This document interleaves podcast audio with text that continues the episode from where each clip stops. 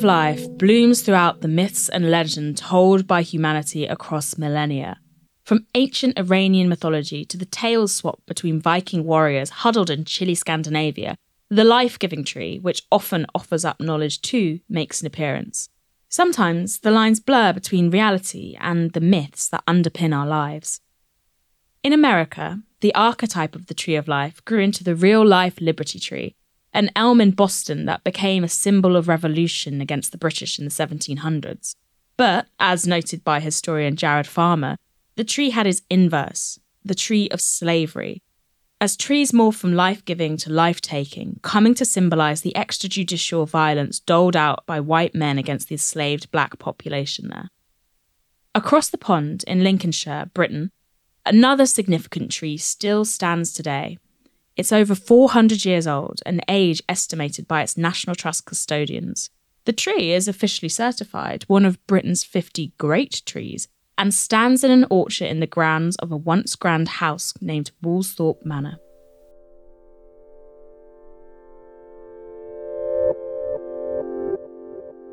Hi, I'm Moya Lothian-McLean, a journalist on the journey to discover the truth about Britain's slaving history and my own past at the same time. This is Human Resources. Woolsthorpe Manor earned its place in history thanks to a young man raised under its roof. When Sir Isaac Newton, one of Britain's most famous scientists, was born there in January 1643, the manor was a farmstead.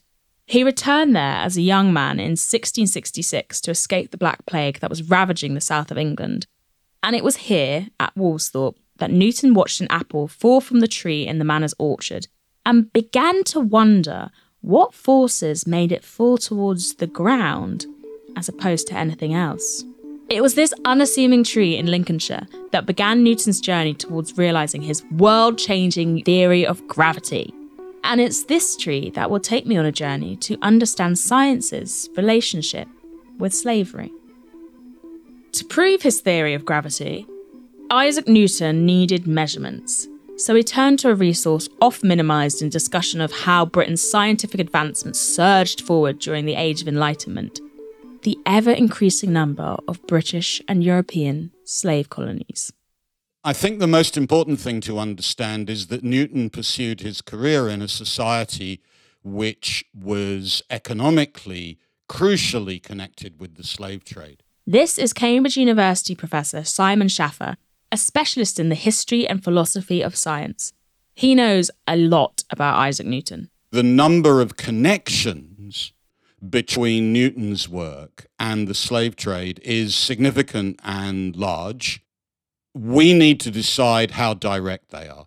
And the reason I emphasize that is because this was a world in which it wasn't just that there was chattel slavery. It wasn't just that this was a society in which, as it happened, large numbers of people were owned and forced to work. It was a slave society. It was a society in which that was naturalized, it was taken for granted, it was in all sorts of ways unremarked by property owning white society. So when we go and look for evidence, very often what we're looking for is what people took for granted. And that has an effect on the kind of evidence we're likely to find. There's a big difference between the situation in England in Newton's lifetime. He was born in 1642, he died in 1727, and the situation, let's say, at the end of the 1700s and the opening decades of the 19th century, when there was a huge debate about the morality and conduct of the trade. That was not what was happening in Newton's lifetime. So, during Newton's life, questioning the treatment of slaves and the transatlantic slave trade as a whole wasn't done.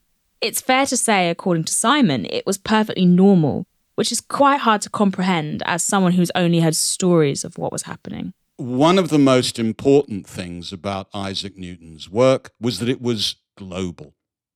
He relied completely for a lot of the work he did in natural philosophy and mechanics and astronomy on information and data that was gathered around the globe.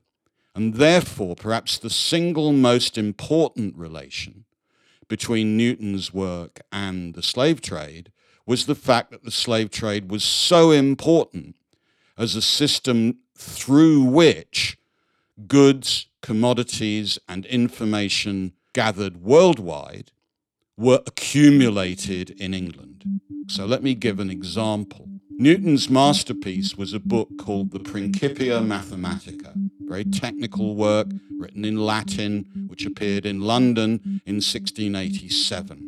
Newton's book was an attempt to describe, using the laws of mechanics, the ways in which bodies move on Earth and in the heavens. In order to show that his model of universal gravitation worked, he added a huge amount of data in the third volume, which he called The System of the World. And the sections in the System of the World that perhaps mattered the most were his descriptions of how comets move in orbits around the sun, how the tides are produced in the world's oceans, and how, by looking at the way in which pendulum clocks behave, we can work out, he claimed, the exact shape of the Earth. In order to do those three things comets, tides, pendulum clocks he needed numbers. And the numbers he needed came from European travelling observers from all over the world. And one of the key areas that he relied on was the eastern coast of North America and the plantations of the slave trade. Do we know anything more about the specific colonies he was getting his data from? I know Martinique was mentioned. Martinique is a good example. Martinique was a French colony at this point. It was hugely based on the slave trade and the industry to grow and export sugar. The French at this point had the third largest slave trade in the world after Portugal and Britain. Martinique on its own, more than 217,000 people of African descent were shipped as slaves to the island. So it was a huge, wealthy slave colony. The French imposed in 1685 what they called the Black Code, which was a system of laws to regulate the slave trade, which imposed the system whereby slaves were enslaved for life, and if you were born a slave, you stayed a slave. It also regulated who could live in Martinique and who could work there. So it was a ferocious system of surveillance, labor extraction, profit, and control. In 1703, a French priest called Louis Feuillée, who was in his 40s at this point, went on French government orders to Martinique from France to survey the island and the coasts between Martinique and the mainland of South America, including what is now Venezuela. Along the way, Feuillée, who'd been trained in measurement and astronomy by other travelers who'd also done surveys in the West Indies, so it's not just an individual, we're talking about a whole collective project that backed up the trade and colonial system with government sponsored information gathering. Feuillée gathered data on the position of planets, on how his clocks worked, on the heights of tides, and a whole slew of information that was then published back in France and translated and published in Britain as well. It's that data that Newton incorporated into the Principia in order to show that pendulum clocks have to be shortened the nearer the equator they are, because the force of gravity is weaker nearer the equator. So if you shorten the clock, it goes faster. What that showed was that Newton was right, he thought, about the shape of the Earth. Isaac Newton's law of universal gravitation was a breakthrough in science that is still used today, but you rarely hear the data gathered to help prove this theory relied heavily on slave colonies. Speaking with Simon, I wanted to know whether all scientists working during that period who relied on collection were they essentially all invested in the slave trade in some form because it was that normalized? I think that's right. It's very, very difficult to find any natural philosopher, naturalist, astronomer, or mathematician who remarks on the rationale for this kind of trade. On the contrary, in fact, we have strong evidence for the sense that the capacity of the Europe based men of science to gather information was well understood as relying on the plantation system.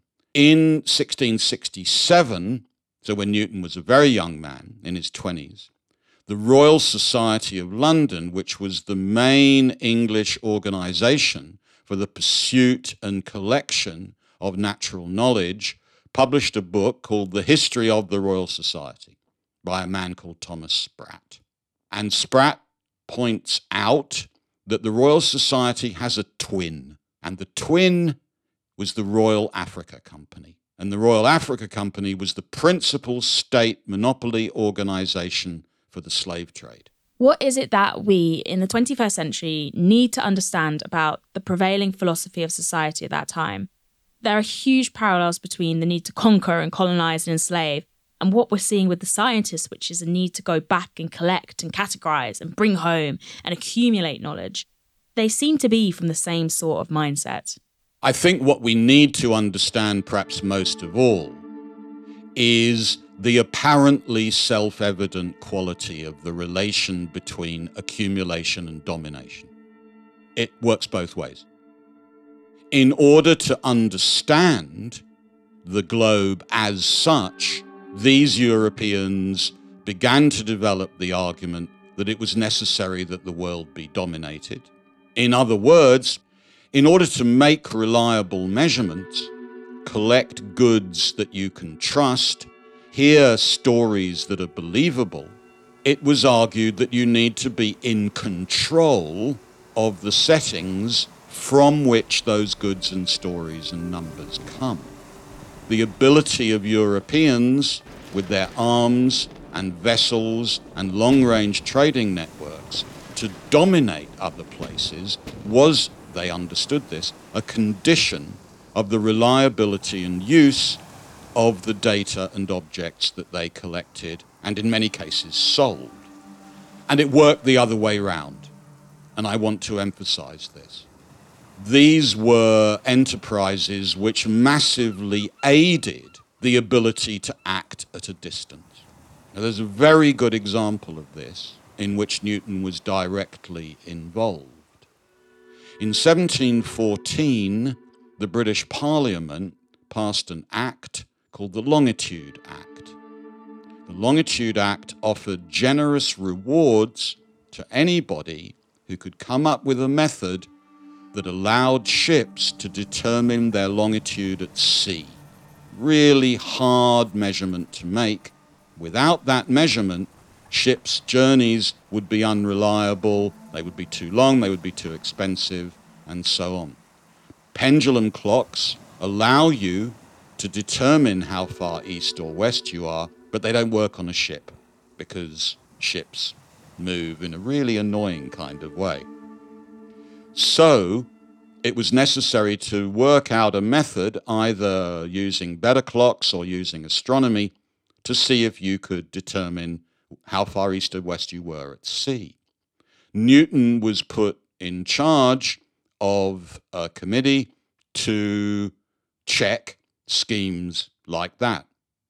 In the Act, the way it was supposed that anybody would show that their method worked was if it worked on a journey from England to the West Indies. So the single most important journey that the English Navy could think of was, to put it brutally, sailing from London to Barbados. It's interesting that the British government pretty much incentivized the voyages and made them a necessity for scientific data gathering.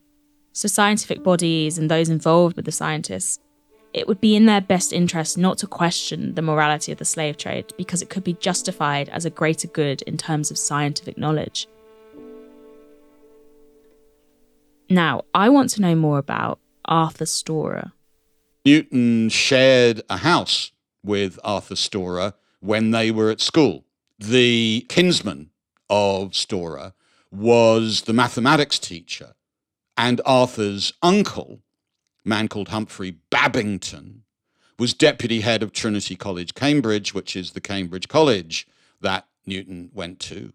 And perhaps the most interesting connection, there's strong evidence that Newton, who never married, fell in love with Arthur's sister, who was called Catherine.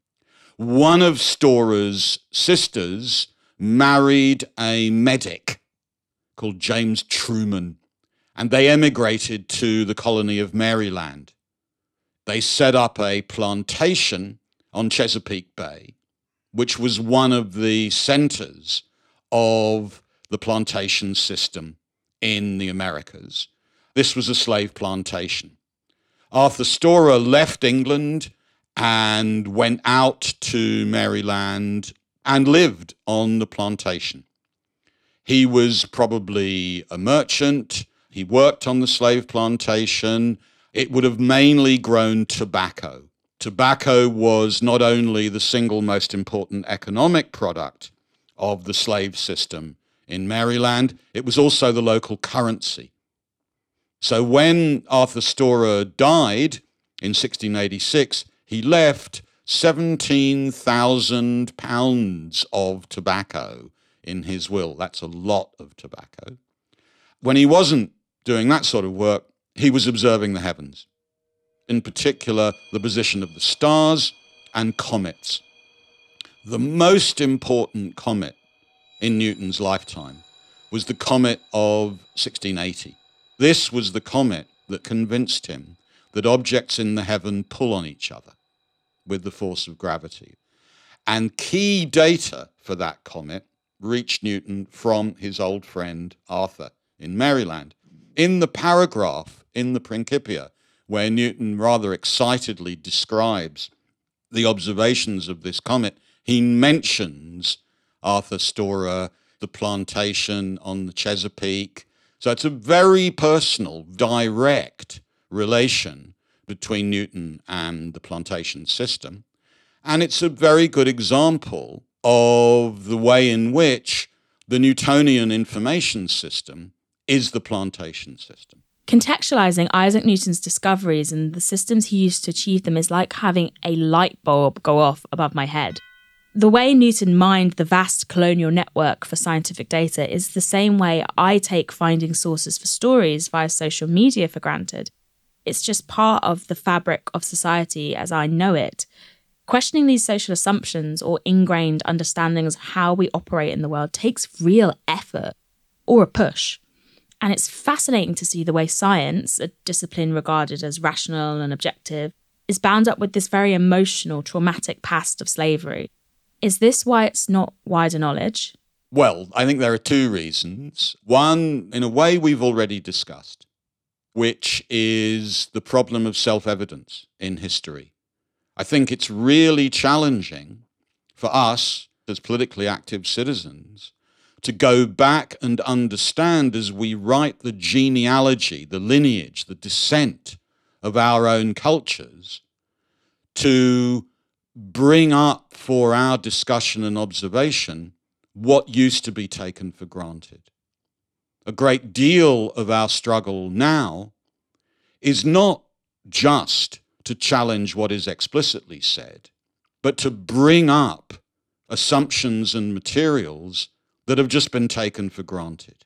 Then there's a specific biographical point, which is we've inherited a very important image of the man of science.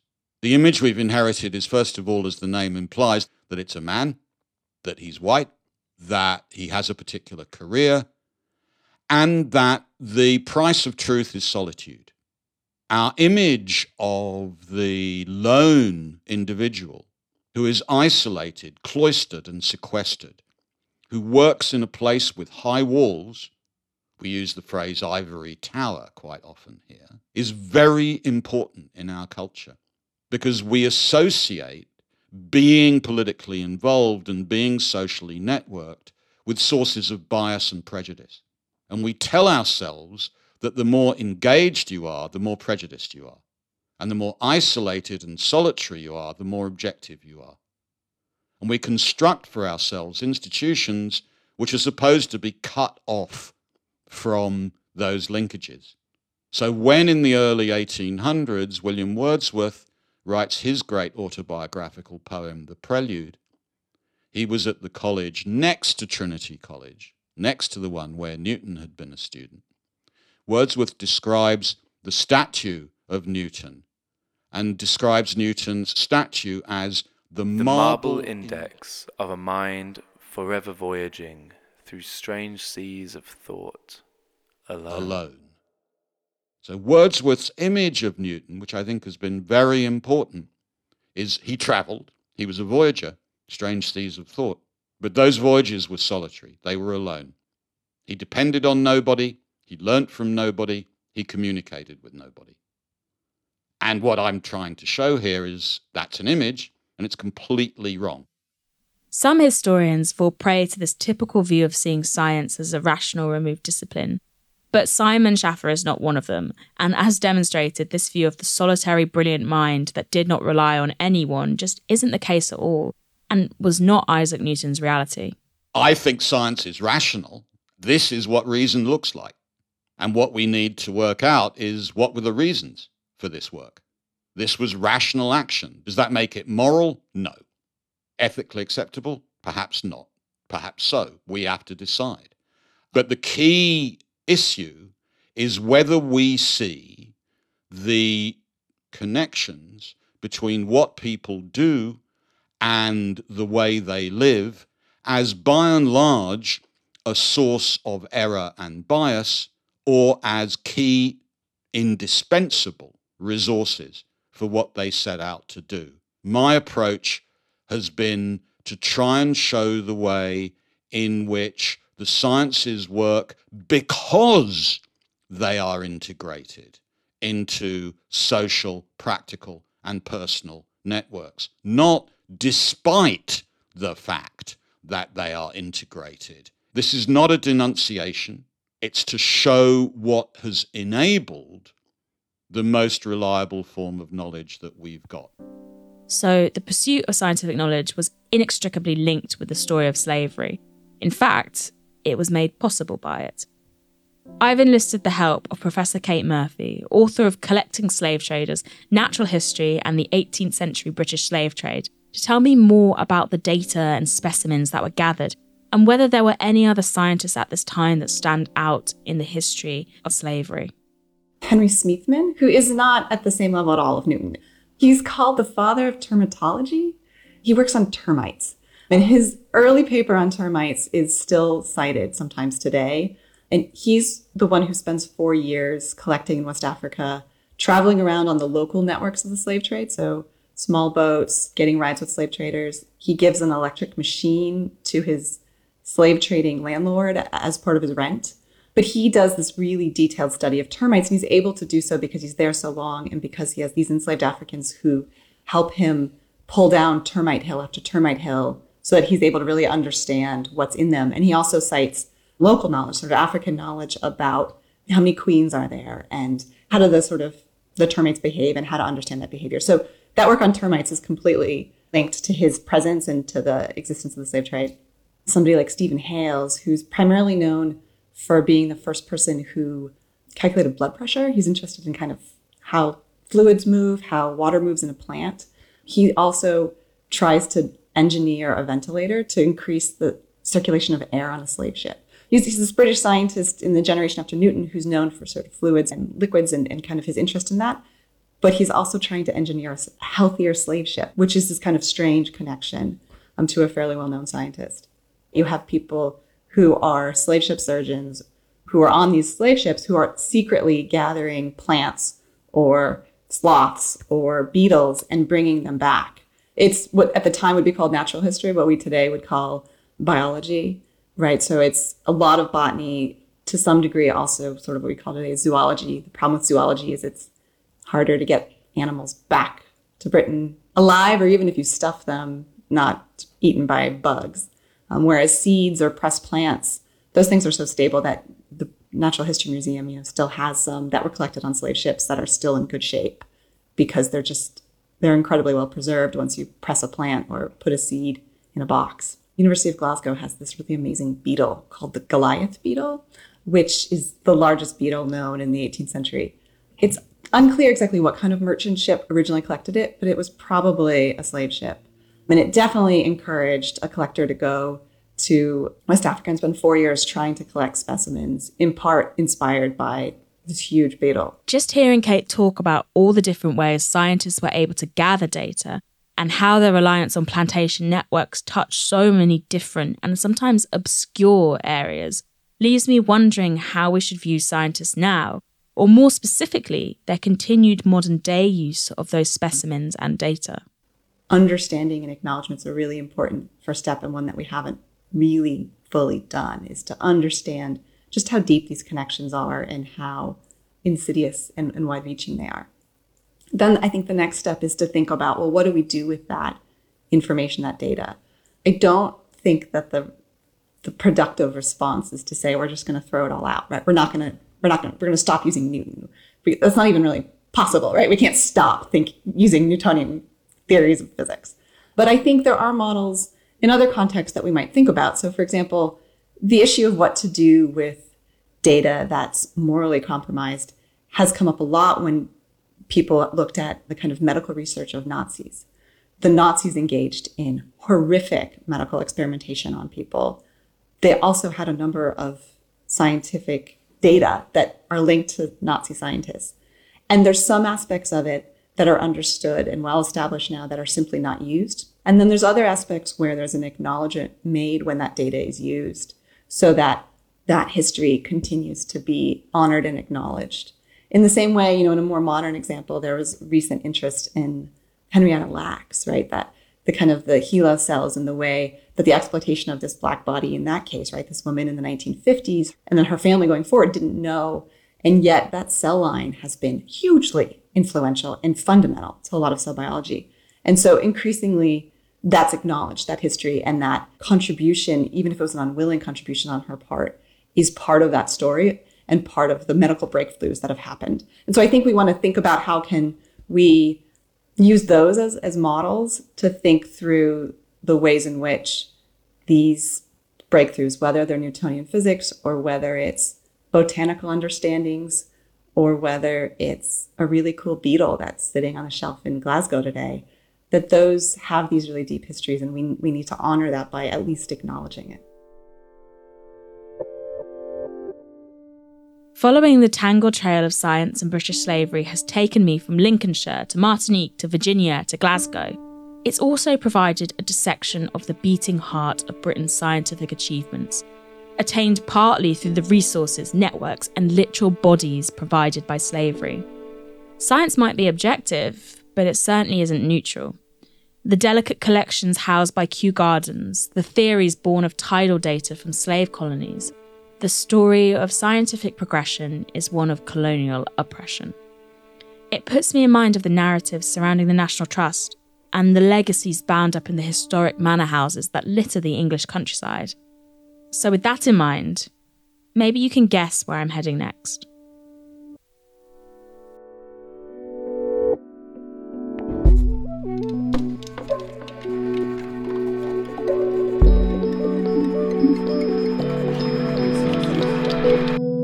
Human Resources was written by me, Moya Lothian-McLean, produced by Renay Richardson. Our researchers are Arisa Loomba and Dr. Alison Bennet. Sound design and original music by Ben Williams, J Hope on the violin, and with thanks to Sandra Dobrozemsky for additional support and Tony Phillips. This is a Broccoli production.